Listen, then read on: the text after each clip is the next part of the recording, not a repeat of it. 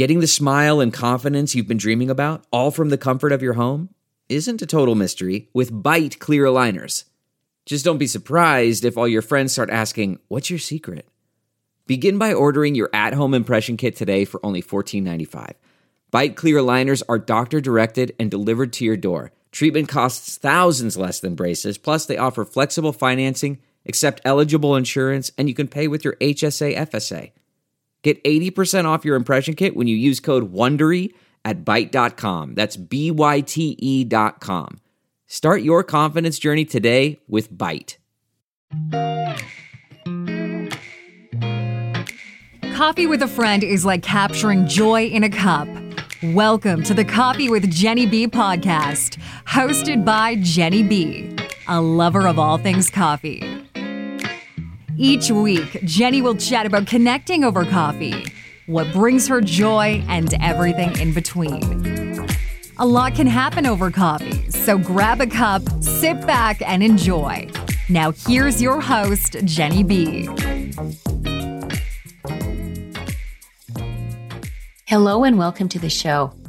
When you think about marketing, communications, graphic design, art, writing, any other craft, it all requires some fundamentals, the basics, or ABCs, if you will. It's learning how to do what you need to do in order to excel at that craft. And once you learn the fundamentals, whether it's through a program at a university or college, maybe learning something online, or learning from someone who has mastered the craft over many years. And then you can add your own personality, your own flavor, so to speak. You can start really customizing what you're doing depending on your audience depending on who are your customers, your clients. Maybe you want to start teaching. And so where are the students coming from? You know, what demographic? There's a lot to consider when you are ready to launch your business or your teaching career and start really honing your craft and sharing your talents. My guest today is someone who has done all of that and more. His name is Ziv Traitelovich. And Ziv, actually, before I introduce his bio, so to speak, Ziv was a student of mine when I taught my first course in 2017 in fundraising. Now, Ziv is the digital marketing manager at St. John's Ambulance, He's also a graphic design instructor at the University of Winnipeg PACE for the past three years. And he's also a digital marketing expert, veteran graphic designer, and an all around creative professional. Please help me welcome Ziv. Hey, Ziv.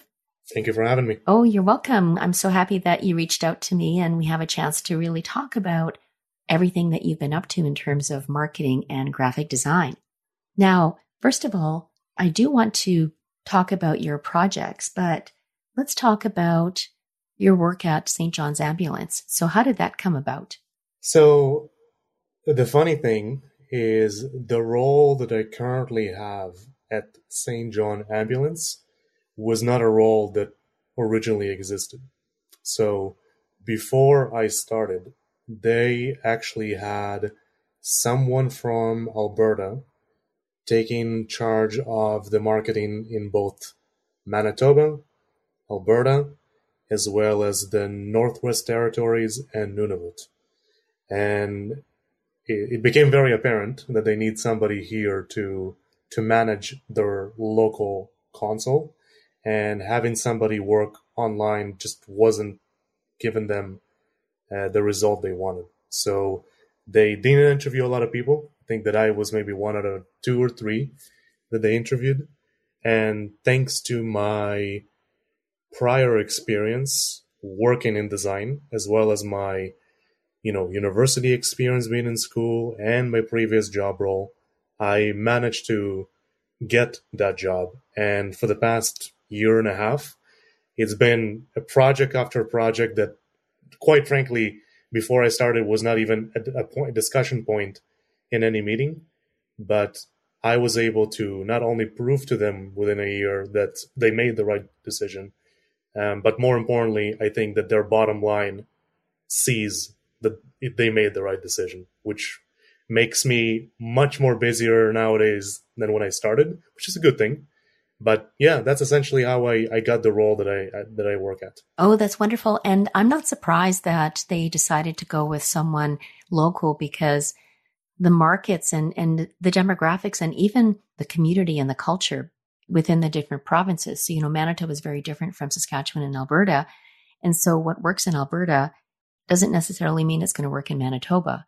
And so it was a, actually genius on their part to say, you know what?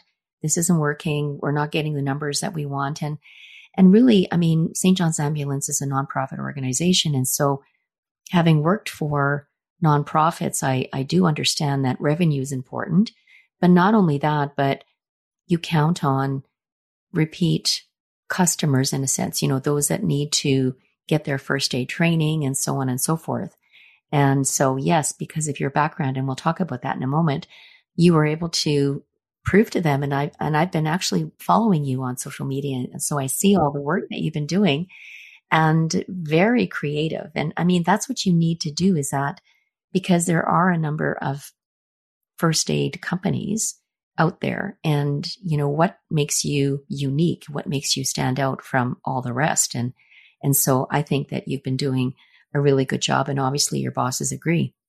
I really appreciate that. And i can add to your point as well that uh, one thing that was definitely lacking when i started was a sense of community.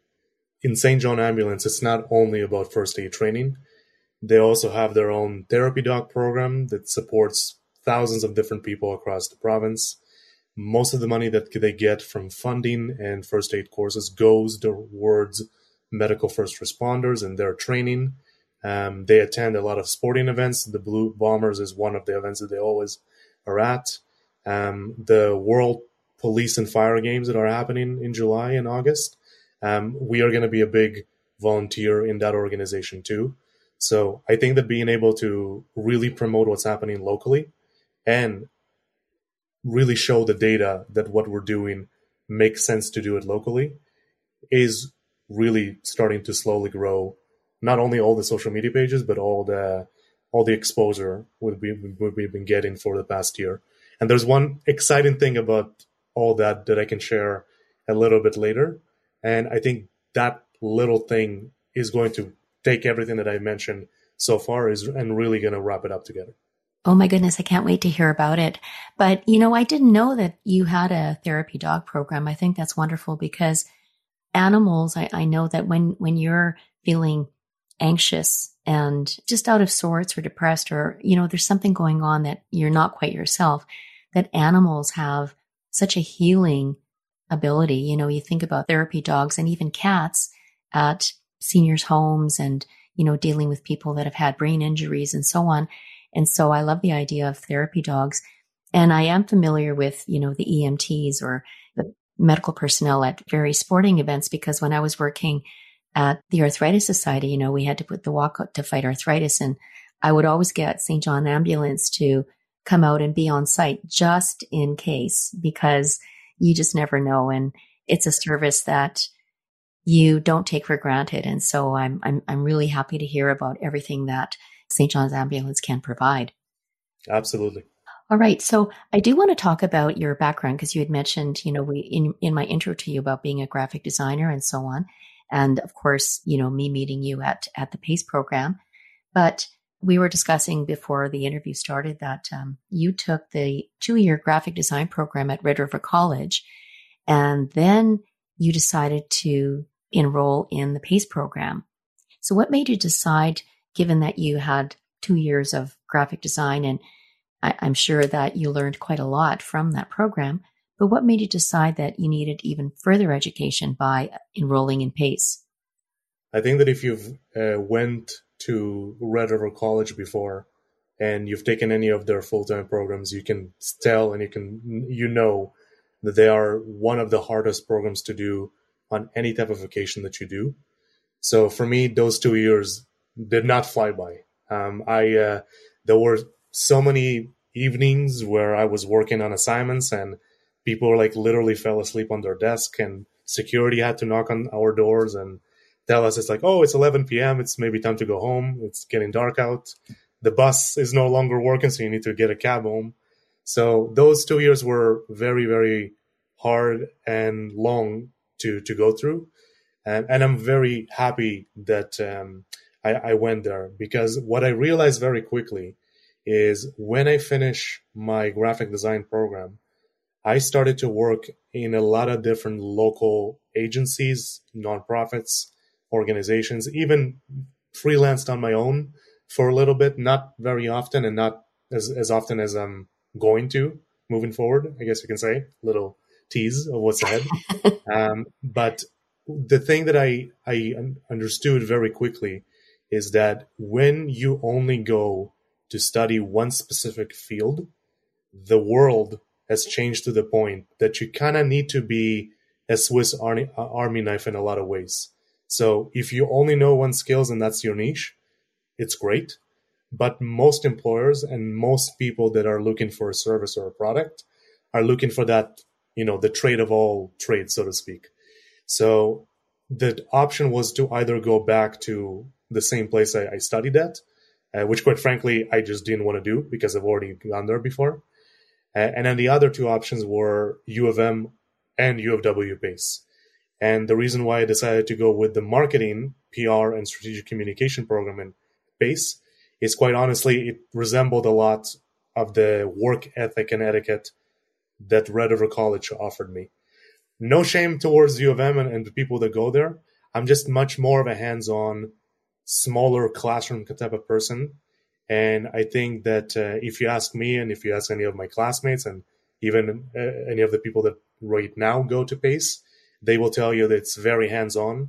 The instructor there are, you know, not either veterans or work in their field currently. And I think that when you're a student, you want to make sure that when you're done your studies and you start working, that the person who's teaching you is an example of what you can do when you're done school. Because when then when somebody's teaching you and you know there's teachers that been teaching university for 20 years but the last business that they opened or the last project they worked on was 15 years ago um, no shade against them but i think that when you have someone who's not only walking the walk but they're also doing the talk and doing what they're preaching it just adds more confidence to what you're what you're doing. So that's really why I decided to go to school the second time around. And you know, it's all about diversification. You know, you're talking about, you know, the Swiss Army knife and, you know, jack of all trades. You need to know a little bit of everything.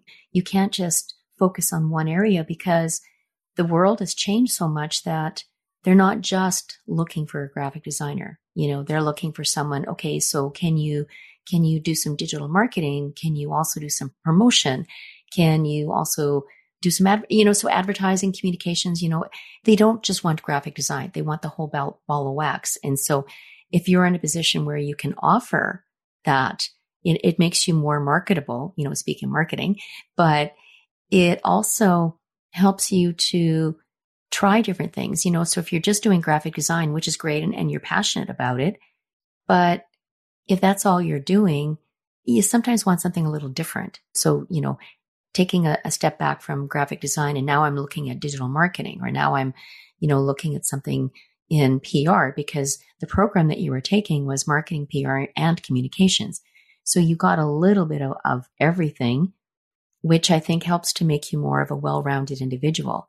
And I do want to speak to the, the smaller classroom size because for myself, the largest class I taught was 38 students, which is is pretty big, but probably not as big as say classes maybe at U of M or Red River. You know, I, I don't know. I'm just I'm just guessing, but I know that typically classes are anywhere from like 20 to 30 students, which is very manageable.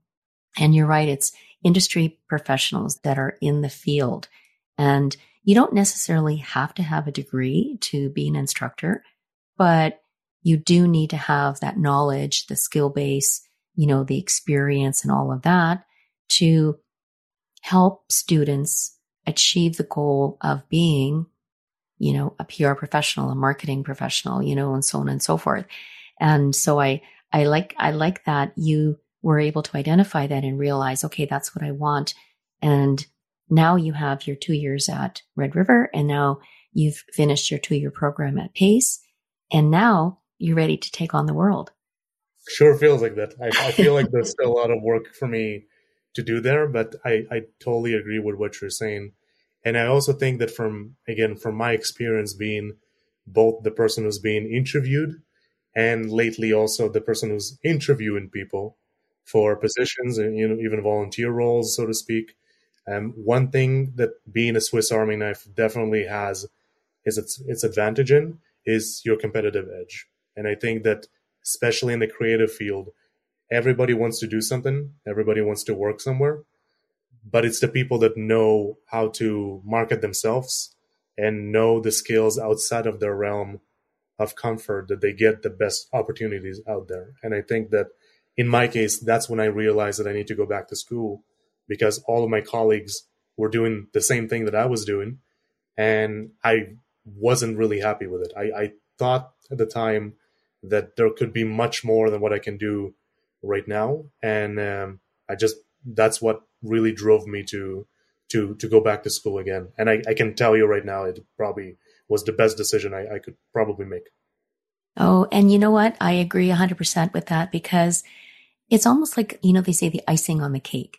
Like in my intro, I talk about the basics. You know, you learn the fundamentals, but then you take that fundamentals and then you build on it. And as you say, you need to be competitive.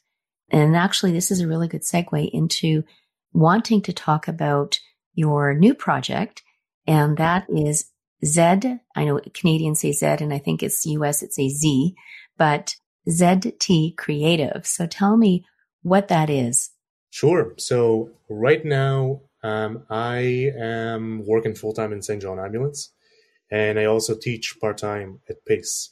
Uh, I've been doing the teaching part for about three years or so, and in those three years of me teaching and in my yeah, year and a half of me being in St. John ambulance, um, there have been a few times where people that uh, either went to school with me or friends of friends that have a small business here in Winnipeg um, have asked me a couple of times to do ad hoc work for them, whether it's just collateral or just basic copywriting and marketing.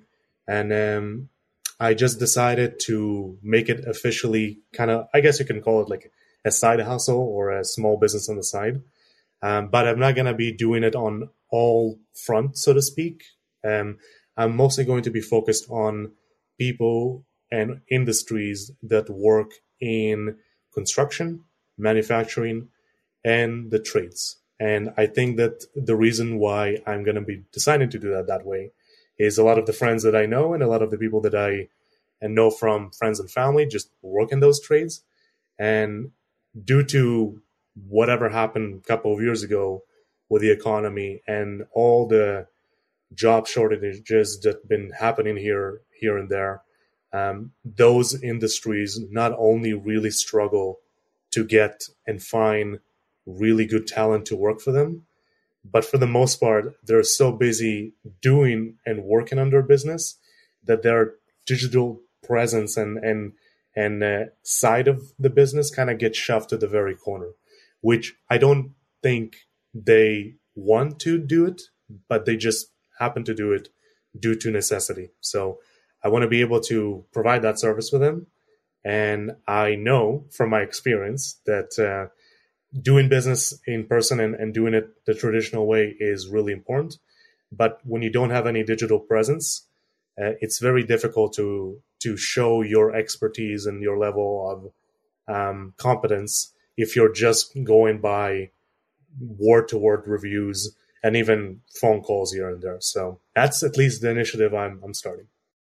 Okay, and you're right in terms of you need to have that digital presence because word of mouth is great. And, and typically word of mouth means that someone is really happy with your services and they're happy to recommend you. But if you don't have that digital presence, you know, some people think, well, are you still in business? You know, like if you, if you check somebody's website and the last time they updated it was a year ago, it's like, okay, so what are they doing? And even though it may seem somewhat superficial to think of it as like, oh, well, when was the last time you posted? You're right. They, who has time to do it? I mean, if you're busy trying to get jobs and, and so on and try to survive, you know, since uh, COVID is, well, I think COVID is still with us in some ways or another, but we're somewhat back to where we were, but not quite. They need someone like you who can provide that service and help them to promote their products and services. Now, when you think about focusing on construction and trades, what makes you feel that that's an area that you are qualified to work on versus say, let's say, let's pretend if I was a graphic designer and it's like, oh, I'll start doing graphic design and so on for construction and trades. But would I be able to do that? And so what are your thoughts about how you can handle that? You're not the first person to ask me that question. So I, I came here prepared. Okay. Kind of like an interview. So I, I definitely have you're on the um, hot some seat. answers to give you. um, and really, it comes down to two two specific answers. One of them is more personal to me, and then the other one is just based on what I know and the people that I talk to, is what I just decided to go that direction with. Um, so the personal reason, honestly, is that my dad works in that field. He tells me all the time about his difficulties and what the company does from their marketing point of view because obviously he knows what I do. And sometimes when somebody asks him about their his sons and my name pops up he knows exactly the the elevator pitch to say. And most likely whenever he does say that um, either people say oh you know that's such a, a great skill. I wish I had someone in my company who who can help me with that or on the other hand they might say, "Oh, we actually have somebody very similar to him," but yeah, I, I just don't see much much point of um, of having someone like that if the results are not showing up. So that kind of intrigued me first to kind of go that direction and see what I can do to explore that. And then when I was doing more exploring uh, and I was talking to more people, the second reason of why I chose those fields came up with, and that's simply because when you talk to those people, the people that work in construction, trades, manufacturing, they are very hardworking, smart, intelligent, very technical people when it came, comes to what they do from day to day basis on their business. But when you ask them about how they organize their data, how they organize their orders, how they manage their presence online, how they navigate through technical hiccups here and there. Majority of them, no matter how talented or maybe how profitable they can be, it's never on their radar. So with my initiative, outside of just providing those services, I'm before I actually announced that um, and I went ahead with that idea. I was exploring the potential of launching not only digital marketing services as I am offering them right now, but also offering people a CRM solution where people, if they decide to work with me and they decide to do more work on the digital front, there will be a service that I will be offering them where they can basically log in somewhere, put all of their leads and, and information there, and essentially operate their digital side of the business under my agency name it wasn't a it wasn't a quick solution. It took quite a lot of research there. Uh, but the good thing is the startup costs are fairly low. They need it, and I think that as I mentioned before when I was talking about going back to school, the world is just becoming more competitive. And if you're doing something on a job and you don't answer your phone, and it was a lead that you could have got uh, some projects out of, if you don't have a way to capture that lead or if you don't have a way to market yourself to a, potentially a new prospect, then your competitor and people that are around your area are probably going to take those clients away from you. So even though I don't, I never physically worked in that field, I have worked in marketing, I have worked in design, I have worked in sales and I know people that work in those fields. So I think that my knowledge, expertise, experience, and just my network of, of, of influence, so to speak, kind of pivoted me to this direction. And I think that's genius. I really do. And when you had that aha moment, it was at the right time because you you just mentioned all the experience, all the knowledge, all the connections. The, there's a, there was a need out there that you identified, and you found a way of of solving or providing a solution for that need or that problem.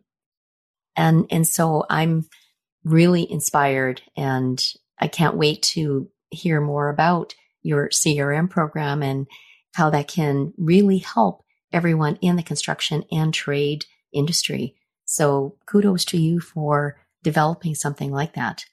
Thank you. And uh, to to add to your point, it, it's funny that I started doing that like maybe a month or so ago, uh, and I'm in the process of essentially looking for prospects. And right before this interview, I actually got a call, and next week I already have a few people that are interested to get essentially a a free consultation of what this service is going to be offering. Uh, and the good thing about all of this is that I think that when people go ahead and start something on their own, they really focus on the amount of money they need to spend to get it running. And in my case, because I was just, I, I worked in so many places and I've seen just transfer of money from one department to another department. And quite frankly, sometimes the waste of money that's being used on, on certain projects. Um, the way that I'm kind of pivoting and, and doing what I'm doing right now is that if I have to pivot and if I need to go to maybe a different set of clients or maybe a different offering or maybe a different direction, um, number one, it's not going to cost me a fortune. Number two, um, I'm not kind of legally bound to do anything. I can just change things on the fly. I think as a as a business owner. And number three, because this whole thing is going to be working on either on a project basis or a monthly retainer basis, I'm much more flexible to change what I'm offering and the prices I'm going to be offering to. So I, I, think that's that's probably the smartest way to to to run a business like this. Obviously, if you have a, a physical place or if you have physical products to sell, that's a completely different story and that's a completely different business plan. Um, nothing that interests me personally, but I know that some people are, you know, like the idea of having their own shop and being in their store, sweeping and waiting for people to come. I'm a very on the go, hands on, um, tactical person. So if I can do something on the fly and also help someone achieve something and not being in a confined location, and I can just go in, inside my car and drive to their location and fix the problem right there. Um, that's essentially why I decided to to model this business this way because I just know from experience what works well and what doesn't work well.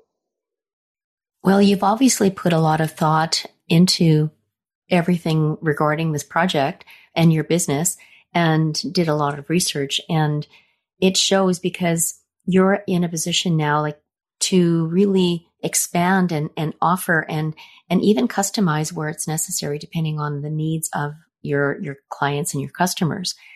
And yes, it's nice to have a shop with a storefront and products and services and have people come to see you, but there's that whole cost involved and and there's no guarantee that people will come and see you because people are still a little reluctant to meet in person. They like the idea of maybe talking to someone on the phone, maybe doing a Zoom call, talking about, you know, this is what I need kind of thing. And then you're in a position where you can then put it together. You go and see them you, or you meet somewhere at a coffee shop, for instance, and, and discuss whatever the project is that you need to do. And I'm sure that people like already you have a few people who are interested and you're going to be giving them a free consultation. I'm sure when they reached out to you, they were so grateful for someone like you who is offering a program and a service and a and a solution to help them. And it must be such a, a weight off their shoulders in the fact that now there's something that they can help to increase their business and their presence. I think it's also important to remember that, you know, you, you often hear people start something on their own and, you know, trying to market themselves and trying to do something on their own. And if they succeed or if they fail, it doesn't really, it's kind of irrelevant at this point. But when someone from the outside sees that, they're like, oh, you know, this guy just does this and that and he charges this and this. And uh, they just don't see the value there. And in one instant, actually, in a, in a recent phone call, somebody, mentioned that to me, he kind of asked me like, "Well, if you just started this thing, um, why you like charging what you're charging, and why you offering your your um, consultations for free?" And my answer for both scenarios would be that I've been doing this for just a very long time, right? And I think that when you just right off the school and you start something on your own, it's difficult to convince people that what you're doing is good. But obviously, if you've been in the field for over a decade and you know most companies in the cities and you have a decent network of people, then you can use that as your ammunition. And in that phone call, I actually told him like, we'll meet on Tuesday, um, like evening. And if this is a complete waste of your time, then I will just take you to dinner and we can just conclude the, the conversation like that. You don't have to offer me anything and I don't need to you don't need to pay me anything. There's no risk to you and you get a dinner out of it. So I think how can you say no to someone like that, right? Like you just can't. You have to be like, well, at least I need to meet up with this guy. This guy kind of sounds crazy, but at least he knows what he's talking about. So I, I think that at face value, it seems like a lot of confidence and a lot of planning got into it. But one thing that is kind of an underlining thing here is that the experience is there. And if you don't have experience and if you don't have a skill set that that allows you to to say and act in a certain way um, it's going to be very difficult for you to to sell and convince your other people to to follow you on anything. Well it shows that first of all you have the credentials to back you up you have the experience but you also have a confidence. You have a self-confidence and a belief in yourself and also in a belief in your vision because it wasn't like you woke up one day and said, Oh, I think I'm going to do this. You know, it, it, you put a lot of thought, a lot of research, a lot of imagining all the scenarios and trying to find a solution that works. And it sounds like you've come up with something. And I love that approach of saying to the guy, you know, Hey, if it doesn't work, you know, no big deal. You, you know, I'll buy you dinner. And I'm curious, what was his reaction to your offer? he was like, nobody ever told me this kind of stuff, and nobody was this confident on the phone with me uh, about anything. And I'm like, well, you have that option. If you want to go ahead, you can. Otherwise, there's, I'm like, as I was talking to him, I can see that my uh, uh, Gmail inbox is like starting to fill up by people saying like, "Oh, thank you," or "No," like, "Oh, thank you." Let Let's talk about it. And as soon as like as I'm talking to him, I'm like, "Hey, buddy, like my my inbox is literally being refreshed every couple of minutes with people that wants to see me. So it's up to you. If you want to see me, and if you want to talk about this, we can. If not, you don't have to. And I, I think that it goes back to the point of if you know what you're doing is good, and if you have a way to pivot effectively and not spend too much money doing it, you have a lot more confidence in what you're doing. Because imagine if I spent like, I don't know, like just put a number, $10,000 to launch this thing. And I've not done my research and I just in- invested all of this money in this thing. And I called 50 people and they all told me no, or I got one person to show up and, and nobody, um, you know, went ahead with me. After a month, after two months, maybe three months, you become not only depressed, but you're like, I spent all of this money did I do the right thing? Did am I focusing on the right thing? This thing, this this time, I think that I was I was sending some emails, and one person sent me an email back being like, "Oh, this sounds really interesting. Uh, I'm not super interested in that, uh, but you know, I just visited your website and it shows there you're from Winnipeg. Which honestly, if your email mentioned that somewhere, I would have maybe been more lean not to not to uh, go ahead with it. And that was like the seventh email that I sent. So on the eighth email, guess what I did? I changed the email copy. I pivoted based on what the feedback that I got. And immediately after, I got a couple more people being like, "Yeah, let let's connect," or "Yeah, I'm not really interested in that. I, it's it's all a numbers game, right? And and the more you can pivot the numbers, and the more you are able to to change the outcome or learn from what you're doing, the the better you are going to be.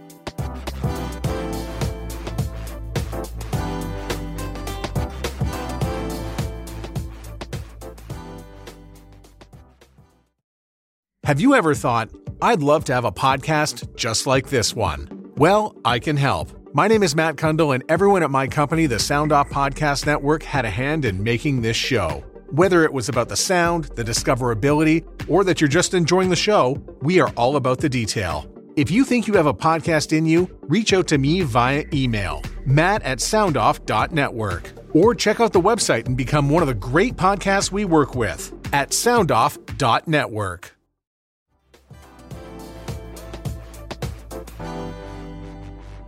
And it's also being able to market yourself. And because you have all that experience in marketing and, and working, you know, in different fields, you have a way of presenting yourself and also learning because that tip that the customer get or the potential customer gave you about, hey, if you had mentioned you were from Winnipeg, I would have opened the email or I would have connected with you because people like to know that they're supporting local. And Manitoba, I don't know about other provinces, but I get a sense that in Manitoba, it's like if you're from Manitoba, I'm going to support you. You're from Winnipeg, we're going to support you versus supporting somebody from Toronto or or who knows where. But being able to pivot, not a lot of people are comfortable doing that. Some people do not like change. They are very stuck and focused on on one thing. This is what I know how to do and I don't know how to do anything else. But because you know how to pivot, you know how to change things on the fly. You know, I used to say when I worked in um, in the nonprofit world, I was always flying by the seat of my pants because if plan A doesn't work, you have to go all the way to Z, Z. so if you're not able to do that, you're not going to survive. You know, so it's interesting that to hear your way of pivoting and making it work for yourself. And in the end of the day, you don't need to take anything personal, right? Like they might not be interested in it because of maybe they're having a slow month. Maybe you caught them in a bad day. Maybe they just grumpy. Like i i think that more people have to be understanding of their own emotions especially when they are in school or working in the creative field because the more you give your emotions this the steering wheel to control where and what you're doing the less likely you're going to like the direction you're going to go to. 10 years ago, if I sent that email and that guy sent me, oh, you know, if you told me this, I would have said that. 10 years ago, I would have been like, I can't believe this guy told me that. I, I, I spent so much time on this thing. I, I, I'm not going to send any more of them because if I get one more answer like that, I, I'm done. I literally looked at that email like, oh, perfect. And I like, I took that sentence, I copied it, I put it in my next one and I just revise the the sentence so it looks a little bit more approachable and professional. And I literally within 10, 15 seconds and clicked on send again. So it's like you have two ways of dealing with this and being able to not let your emotion control what you are doing. Because again, we're talking also about business reputation. If I just blow up and I don't do a good enough job doing it, it's the likelihood of that person and his friends and their friends not co- calling me and doing this kind of stuff with me um, is very very high. So I, I, think it's important to keep that in mind. I agree. And it gets back to word of mouth. And now for your business not necessarily for the customers that, or the clients that you have but if someone is really happy with you guess what? They're going to tell somebody and they're going to contact you. And before you know it you're going to be having to turn people away because you're going to be so busy. So I think this is a good segue for the teaching uh, component that I do because I think that the reason also this initiative is is working pretty well. It's not perfect. I obviously just started, but I'm st- seeing some small results here and there. But one of the things that I learned very well to to be able to get good results right now is the fact that I've been teaching at PACE for three years. And when I started to teach, um, I because it's the first time and because you're trying to to to see what works best and what students are adapting to, you tend to be kind of very rigid about your outline. And if you're outside of it, or if you don't do exactly what the outline tells you, you become frustrated, or maybe you become grumpy, or maybe you're, you know, marking more harshly than you probably should. I'm not saying anything, but I'm just saying could be a potential thing there. Um, so over the years of me teaching, that also helped me pivot a lot of the stuff that I do. And whenever you ask someone who took the, my class about what you like about it, the the the responses are always, you know, Ziv is super flexible, super adaptable. Every day was something different with him, w- without being strayed too much away from the the path of the course.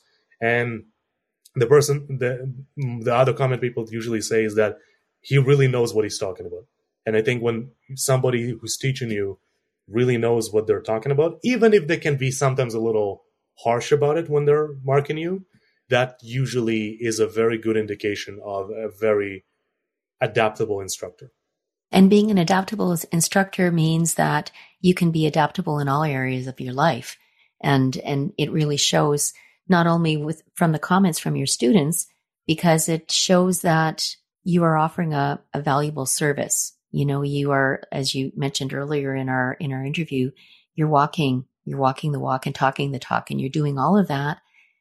And at the same time you're not just focusing on what they're doing but you're also being more student centric because you need to be able to relate to them on one on one so you're a graphic design teacher teaching them graphic design but you're also sharing parts of yourself that are not necessarily the teacher, right? Because you can draw on your years of experience of maybe offering tips on how to do things a little differently, maybe a little bit more efficiently, because you've had those experiences where you've done something and it's like, okay, that didn't work. You know, how can I do it differently? And then you're able to share that knowledge with your students and that allows them to become better at what they're doing. Absolutely. And I, I, think that also, based on all the feedback that I've received over the years, um, when someone asks me to become their reference call or somebody sends me their portfolio piece to review before they applied for a job, um, my inbox is just filled with people that are like, oh, you know, the volunteer job that I had when I was in your class, now they actually uh, got me on like a contract basis to do some design work for them. Um, it's obviously not going to become a job, but it's a very good thing to put on my resume because I'm only an international student and there's not much experience that I have. And the experience I do have is not really relevant to what I'm studying. So having someone from a university as a reference call for a potential employee is really, really powerful when you're in that position. Um, just recently, one of the students that I'm teaching currently have uh, submitted their, I guess, logo to a, a, national or provincial competition of some sort, and they won. And I saw it, and I kind of had a chat with them, and obviously she's super excited for it. Everybody else are super excited for it, and it, it's it's really interesting to see people taking what you're teaching them and applying it, and not only get applying them, but also get reward for some way of applying it. And I just remember seeing like her smile, the look on her face, the the presentation that they presented, and I'm and I'm like, you know, as an instructor, I'm super thrilled to see this. And then I kind of lean forward a little bit and I said it in a less vocal voice, but more of a like very like one on one voice. I'm like, but as someone who like knows what you're capable of, I'm super proud of you. And and I think that was for the, for her was really important to hear. Because we can all brag about the stuff that we do and we can all say that you know this person helped me do that and that person helps me do that. But i think in the end of the day we're still human beings. So if somebody tells you good job you did a good great work i'm super proud of you that just put more coal into your uh, into your in your the fuel of your passion which is is important to do as an instructor and you're absolutely right i mean we need more of that personal connection. You know, someone offering us a sincere and honest compliment that shows you support what they're doing and you're proud of them. And that goes such a long way. It, it's, that is more than anything because your description of her reaction, the smile and, you know, just the change in her demeanor showed that it it really meant something to her. Yeah, and it still can be felt through everyone. And I think that you can only achieve that when you know what you're doing is the right thing to teach, and everybody else can see that. I, I've never said that I'm an expert in doing a certain thing or I'm an expert in in teaching. People just tell me that I'm good at it, and people are um, are very satisfied after the fact. So I think that it's less about what you say and do, and more about what the people that you are interacting with say about you be, when you leave the room. And I, I think that's super important to to realize because if you don't have experience and if you don't have confidence in what you're saying, and if you just say things for the sake of saying things and to sound intelligent, um, sometimes I, I say very technical aspect, and I sometimes say very very simple terms of what I'm trying to look at. But the bottom line in, in most of the assignments that I give and most of the lectures that I give is that by the time you're done university, if there's anything that you can take from this course is how to become more employable. So if you get a mark that you don't like, or if you get a comment that you don't appreciate, number one, it's not personal. I get paid to give you a mark and to prepare you for that world. And number two, if you are still not happy with the the the, the what you're receiving here, unfortunately, when you're done school and you start working somewhere, it's probably to be a lot harsher than it is here. So the better you prepare now for that outcome, the less you're to be surprised by that. And I, I think that when I say that, for the first time that people meet me, they're like kind of like, "Ooh, I don't, I don't know." Sounds a little bit too too intense. And then after a couple of assignments, and after to getting to know me, and after a lot of my feedbacks, uh, they're like, "Oh, you know, you know, Ziv is making a lot of sense because it's much harsher over there. And the fact that he's given me that feedback now just prepares me for what's ahead of me. I think about a quote by Maya Angelou. She mentions how people remember how you made them feel. You know, you can give them all the words in the in the world, but how do they feel about that interaction with you? And and that's what you're getting from your students is, is you made them feel in a way that you were there to support them and to provide them with what they needed.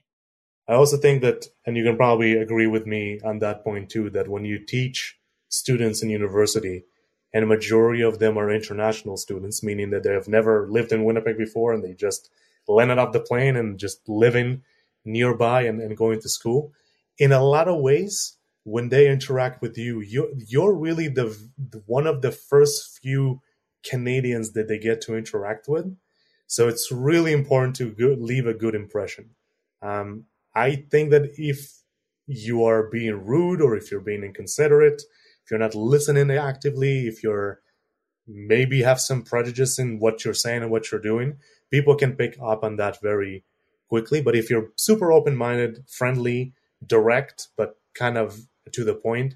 Um, they understand what type of culture they're getting themselves into, and in a lot of ways, it sort of prepares them to to work in the workplace because you know people come all over the world in the in the classes that I teach from New Delhi and China and Singapore and parts of Africa, maybe some areas in Europe, Latin America. I think now there's more people that are coming from there and all of those places have different cultures right? So you, you imagine you take all of those cultures you put them all under one room and you have one person who's canadian to basically orchestrate that whole symphony. And you're not going to always get the best melody out of it but if you kind of know their what approach to use to what um, it, it's it's really important. I, and i know from my experience actually that when I started to teach, there were a bit more uh, people from this part of the world. So I had to kind of adjust the way of doing things like that. And now, the recent class that I taught, there were a lot of people that came from um, Latin America. And with them, they're very, you know, fl- I guess like you can say open about what they feel and what they do. And uh, they, when they say something they don't, don't like, the the typical way would be just to have a like a cold look on your face and be like, well, that's how things are being done here, and you just have to deal with it. and you just have to go with it. But the way that I do it is like if they are like, I don't understand, I just I don't get it, and I'm like, well, let's just take a look at your thing, and I and I, I start to kind of mimic their their body language and tone, and usually what happens is they understand very quickly what's happening, and then they tone down, I tone down, and now we're both on the same level field. So I, I think that that also comes from just experience, talking to people, being social, networking all the stuff that is super important to what you're doing. But if you're just starting and this kind of stuff happened to you, you're kind of scared to to make the wrong move. And the more you just do it, the better you just become in doing it. Well, you know, just listening to you talk about your interactions with students and getting to connect with them because it's about connection, especially as you say, you know, they they're international students, they've never experienced Winnipeg before and whether they come during the winter and it's snow and all the rest of it. I mean, I remember um, teaching a class in in the winter and telling them about what they needed to expect in terms of okay, these are the kind of boots you have to buy, and this is what you know. And so it had absolutely nothing to do with the course I was teaching them, but I'm I'm basically telling them this is what you can expect in winter, and this is what you should look out for. But it's connecting with them. It's being human versus just, and I shouldn't say just an instructor because that's important. I mean, you need to instruct them in, in the, in the program that they're, they're in, but it's connecting in a different way and, and being available to offer them advice because I'm sure that students may have contacted you after class was over or sent you an email saying, you know, hey Ziv, I don't understand. You know, can you explain? Or I'm I'm having difficulties, or you know, I'm sorry, I can't. I have to submit my assignment late because my kid is sick or something. And you do what you can to help them, don't you? I think that there was one day where one of the classmates had their birthday and someone baked a cake for them. So they brought it into the classroom. They all celebrated. And it was, I think, the first or second class of, of me teaching them. And I remember saying something along the line of like, listen, listen, just all of you here and myself are exactly the same person. The only difference is is that I have a bit more experience on top of everyone here, and I've gone through a lot more. And then they kind of nod their head, they say yes, and I'm like, I'll give you another example. And I point to the person who brought the cake. I'm like, if I were to ask you how to how you made that cake, first of all, how long have you been making that like just pastries for? And then she goes, Well, I learned it from my grandmother, and now with my kids I bake. So I would say probably I have 30 plus years of, of, baking cakes. And I'm like, perfect. So I would not open my mouth once if you're going to show me how to bake a cake because I'm, I, you're the expert in that area, right? I'm not, I'm not going to start being arrogant and being like, well, actually, you put more cream here or you have to put less eggs here. I'm just going to sit down, going to listen to you, going to take notes. And hopefully, by the time you're done telling me the recipe for the cake, I'm able to do the same way too. Same idea with the course that I'm teaching, right? I'm not here because I'm better than anyone. Anyone. I'm just here because I've done this longer and I have a way of explaining things in a way that makes sense. So it doesn't matter if it's teaching or baking or building things. It's just everything is being uh, instructed based on your skill level and your expertise. And I think that when people realize that, that they also start to open up to that idea too, because when you're in school, especially when you're an international student, there's some sort of fear sometimes between you and the instructor. And the closer you get to that person and the the less of a bridge you have between the two, obviously you still kind of have to have a gate there to be like, listen, my word is still my word. I have to mark you accordingly. But that human connection part, that like connecting, um, you know, life experiences and, and, and expertise that way, I think that's super important to, to do if you want to become a very effective instructor. Yes, I agree. And I want to say I'm impressed, but I'm also very glad to hear about how you feel that connection with your students and not just your current students, but you also have that connection with your past students. And I want to talk about another project that you've been working on, and that's your academy. So tell us a little bit about your academy. So I think that as of right now for this year, the focus is definitely going to be that consultation business we talked about earlier.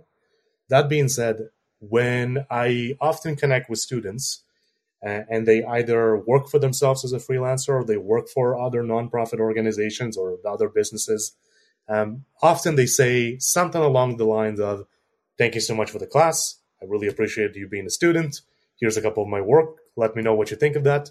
Again, I super appreciate that. All of that part is fairly common through all my messages.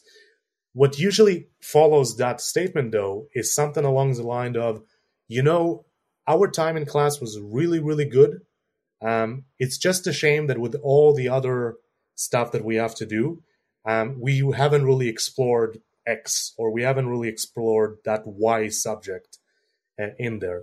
And I kept hearing that enough time for me to see potentially an opportunity there, which is why closer to the end of this year, when we'll see time wise where we're at at, um, I'm hoping to launch a very small website where people can essentially um, take more of what I've taught and explore more subjects and skills that are not only relevant to what I taught, but also going to be relevant to what they need to know in order to find a job in the creative field.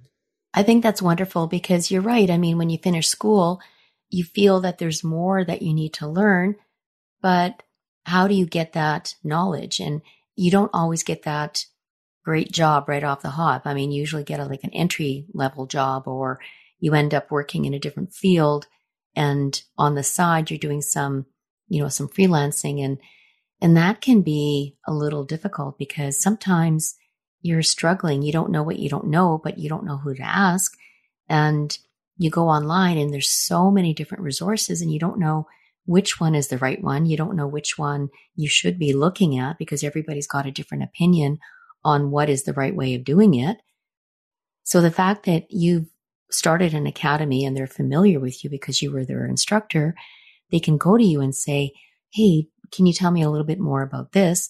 And then in the process of doing that, you're able to develop the YouTube videos and, you know, the how to's and, and even some programs that can help them really further their education, but in a way that can help them to be more marketable, but also a little bit more confident in what they're doing because some people feel super confident when they're finished, when they graduate. And it's like, yes, I did this and I'm ready to take on the world. And others, not so much. And so I, I think that that's a, a, wonderful idea that you've, you've created that uh, for your students. Thank you. I appreciate it. And um, yeah, I, I, think that at this point, giving back to the community is uh, something that I'm starting to get really passionate about. And one of the best ways for me to to do that is to just extend what I've taught to more interactive forms. Um, and the interesting part about this sort of the business too is if ZT, if ZT Creative gets on its feet and keep going fairly well with this CRM system I, I worked on and developed and uh, and uh, and currently using, there is a function there to potentially do stuff kind of like as a monthly subscription. So if someone wants to learn a specific skill, but they don't want to pay the entire price for it and they just want to take their time month after month doing it, there is potentially an, a business opportunity there to, to do that that way. But that's still very far ahead in my in my business plan. It's really it goes back to I'm a huge fan of investing as little amount of money as possible and having as much functionality as possible and I just want to stretch it as much as I can. And when I feel like my hands are starting to shake and the band's starting to snap, that's when I think that I can start making more strategic moves of what I'm trying to do. So everything seems to be kind of on its own, but in in the back seat of everything, everything is connected. And for one thing to move, the other thing needs to move first. And if that doesn't move, something has to change for it to to start moving because speed is the name of the game. And I think that if you are quick to adapt and if you're direct with what you know and, and you, you the people that you know of and know you know what you're about, then you just you're gonna succeed regardless. So that's that's at least the way that I look at it. And it's a smart way of looking at it. And I love the idea of a subscription service because it's great to get money for different projects, but then it's nice to have that residual. You know, it's something that is money that you don't have to worry about collecting or attracting or promoting because once they sign up and they're happy with the service, they'll continue paying for that subscription service because they're getting some value from it. And so I think that's a really smart way of doing it. And you're right. It's not something you're going to run and, you know, jump into and, and make it happen right away because it needs the right moment. It, it's when you're ready to launch it and that's when it's going to happen. And so I think that's really smart. It's funny that you mentioned though money and revenue because I'm uh, I'm hopefully going to get some funding for a couple of things for my first business from an organization here, and uh, they kind of asked me like, oh, like the, the the pricing model that you came up with the services and for the courses that you're hopefully trying to do, you, what is your anticipated like monthly or yearly return on that? Like, what do you think you're going to get? And I remember just telling them like, listen, I'm just I did my competitive analysis. I looked at all the stuff online of what people are offering. These are going to be stuff that are going to be super competitive super they're not super low but they're definitely competitive to other things. And if i could just help as many people as possible i don't really care about the the the pay the check that i'm getting every so often.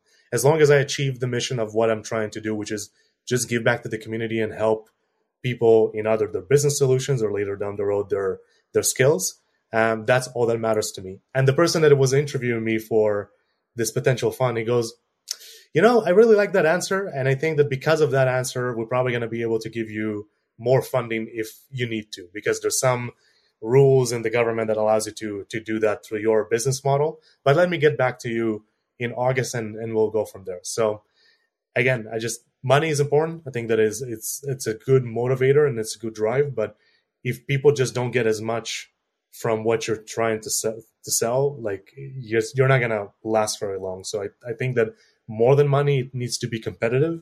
It needs to be helpful and it needs to be relevant to whoever is to be buying it. And you're right. Money is important, but it's not the most important thing. And that is what makes a difference. That is what makes you stand out from your competition because you're coming from it in it from a different angle. It, it's about that community. It's about giving back. It's about making a difference. It's about helping someone who needs your help. And if you are in a position where you can provide them with the tools, the, the knowledge and your, your expertise to help them become better at what they're doing, then that's worth more than all the money in the world. And, and so I'm really happy that you are doing that and and and that is the focus of what you are doing not only with your creative but also with your academy i think also if we can go back to st john ambulance for a second and kind of do a complete circle all the way to the beginning when i started to work there one of the things that they were really lacking in is customer engagements and one of the things that you see that very very clearly especially online is through google reviews if you're a nonprofit or if you're a small business, you live on those reviews and you want to make sure that your organic growth through your website and business page gets driven from those reviews.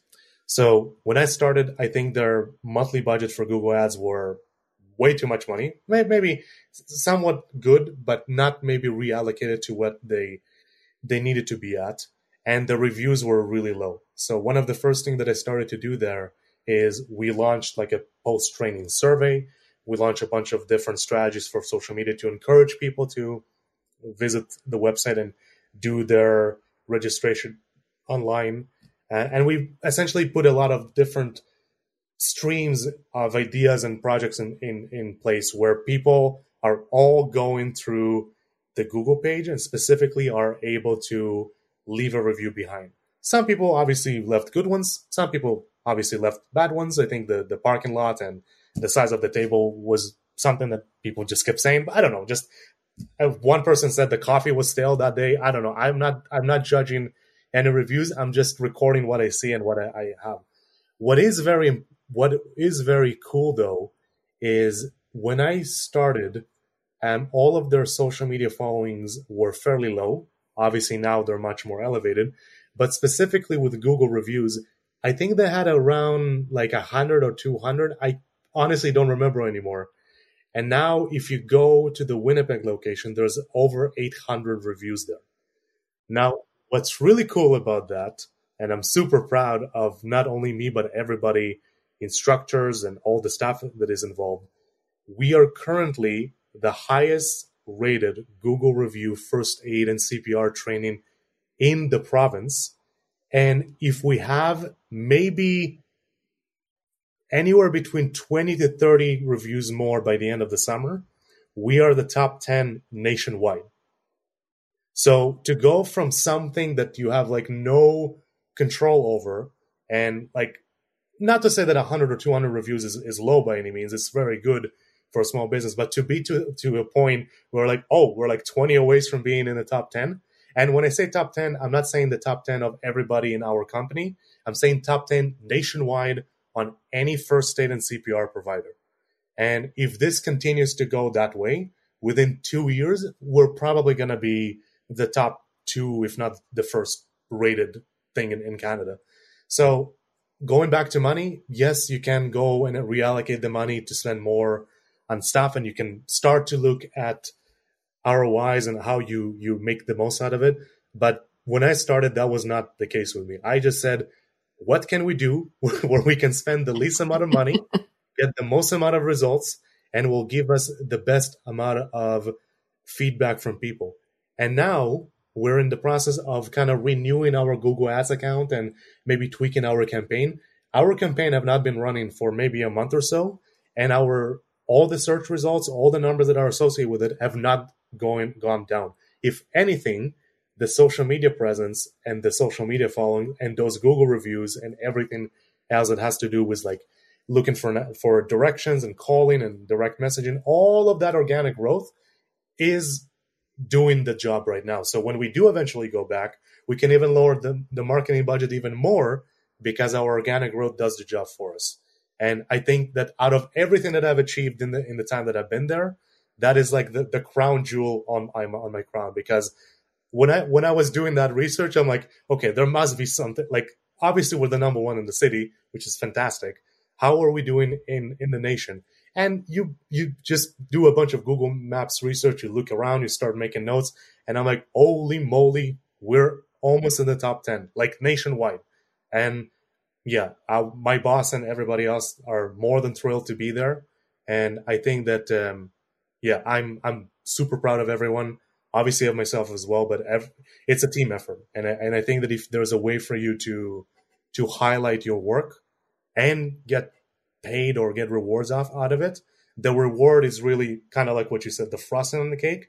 The actual cake is the work that you put in and the difference that you make.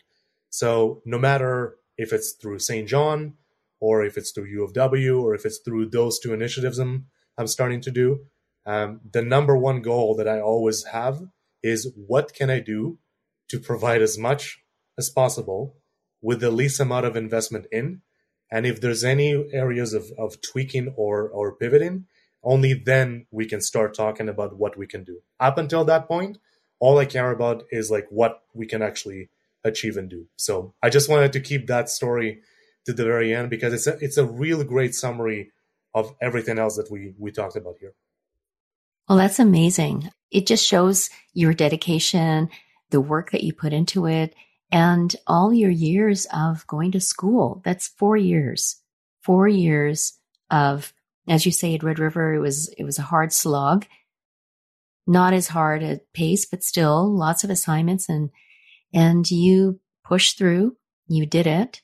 And now you're able to reap those rewards because of the work that you've been able to put into it. But you've also got your own ethics, your own version of how it can be done. You know, my husband's always saying to me, you need to work smarter, not harder. Like, why are you doing this? It, it's, why are you doing this so hard? Like, can't you make it easier for yourself? And sometimes, yes, maybe I can, but sometimes you learn by doing it and then realizing, okay, that didn't work. So what else can I do?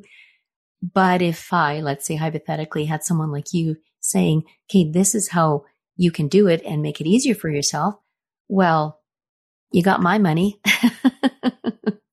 yeah, in one of my classes, somebody mentioned that to me. It's like, oh, you're really teaching us how to to work smart and not really hard. And I really like that statement. If there if there's one way way I can kind of fix it a little bit is that you always need to work smart, not hard.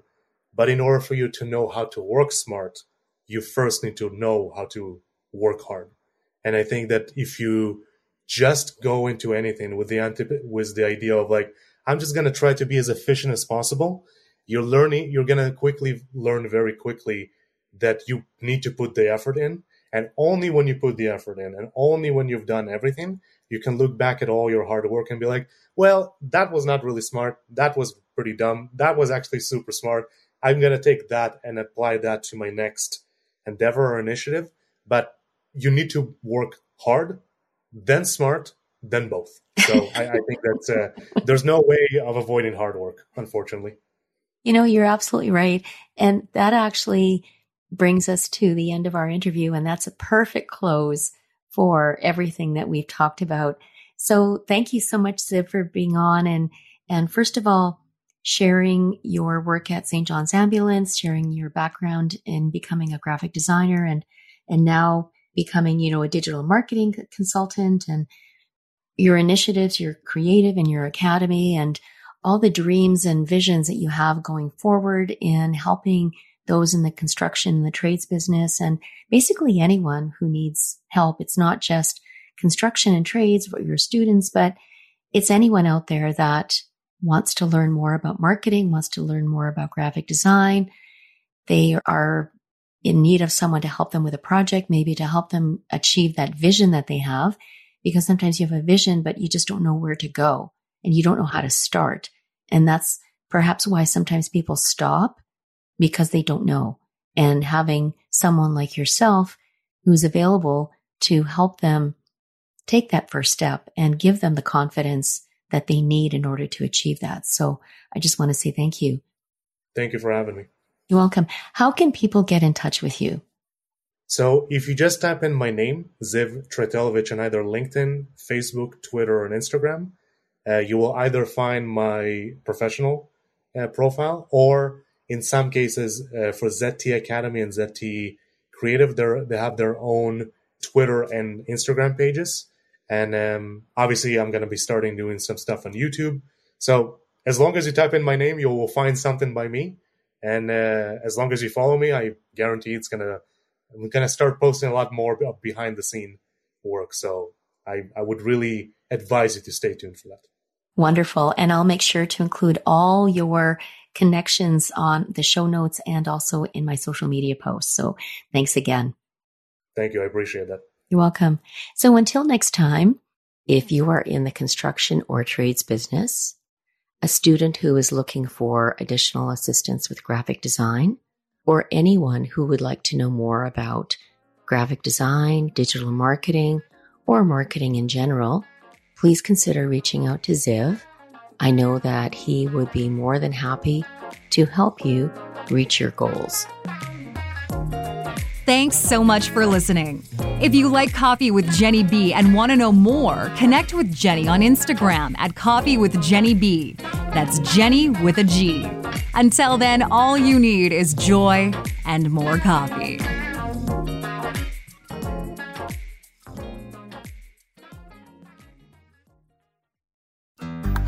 Looking to make the most out of this life and optimize your personal wellness? Then check out the Natural Man Podcast. Join me, host Mike C., as we explore all areas of human wellness physical, mental, and emotional. Learn strategies to optimize your own well being and be in the driver's seat of your own health. Remember, your doctor works for you. Learn biohacks, neurohacks, ways to improve sleep and ways to optimize your body and your mind. Check us out on Apple, Spotify, the Fountain app, and at naturalmanpodcast.com.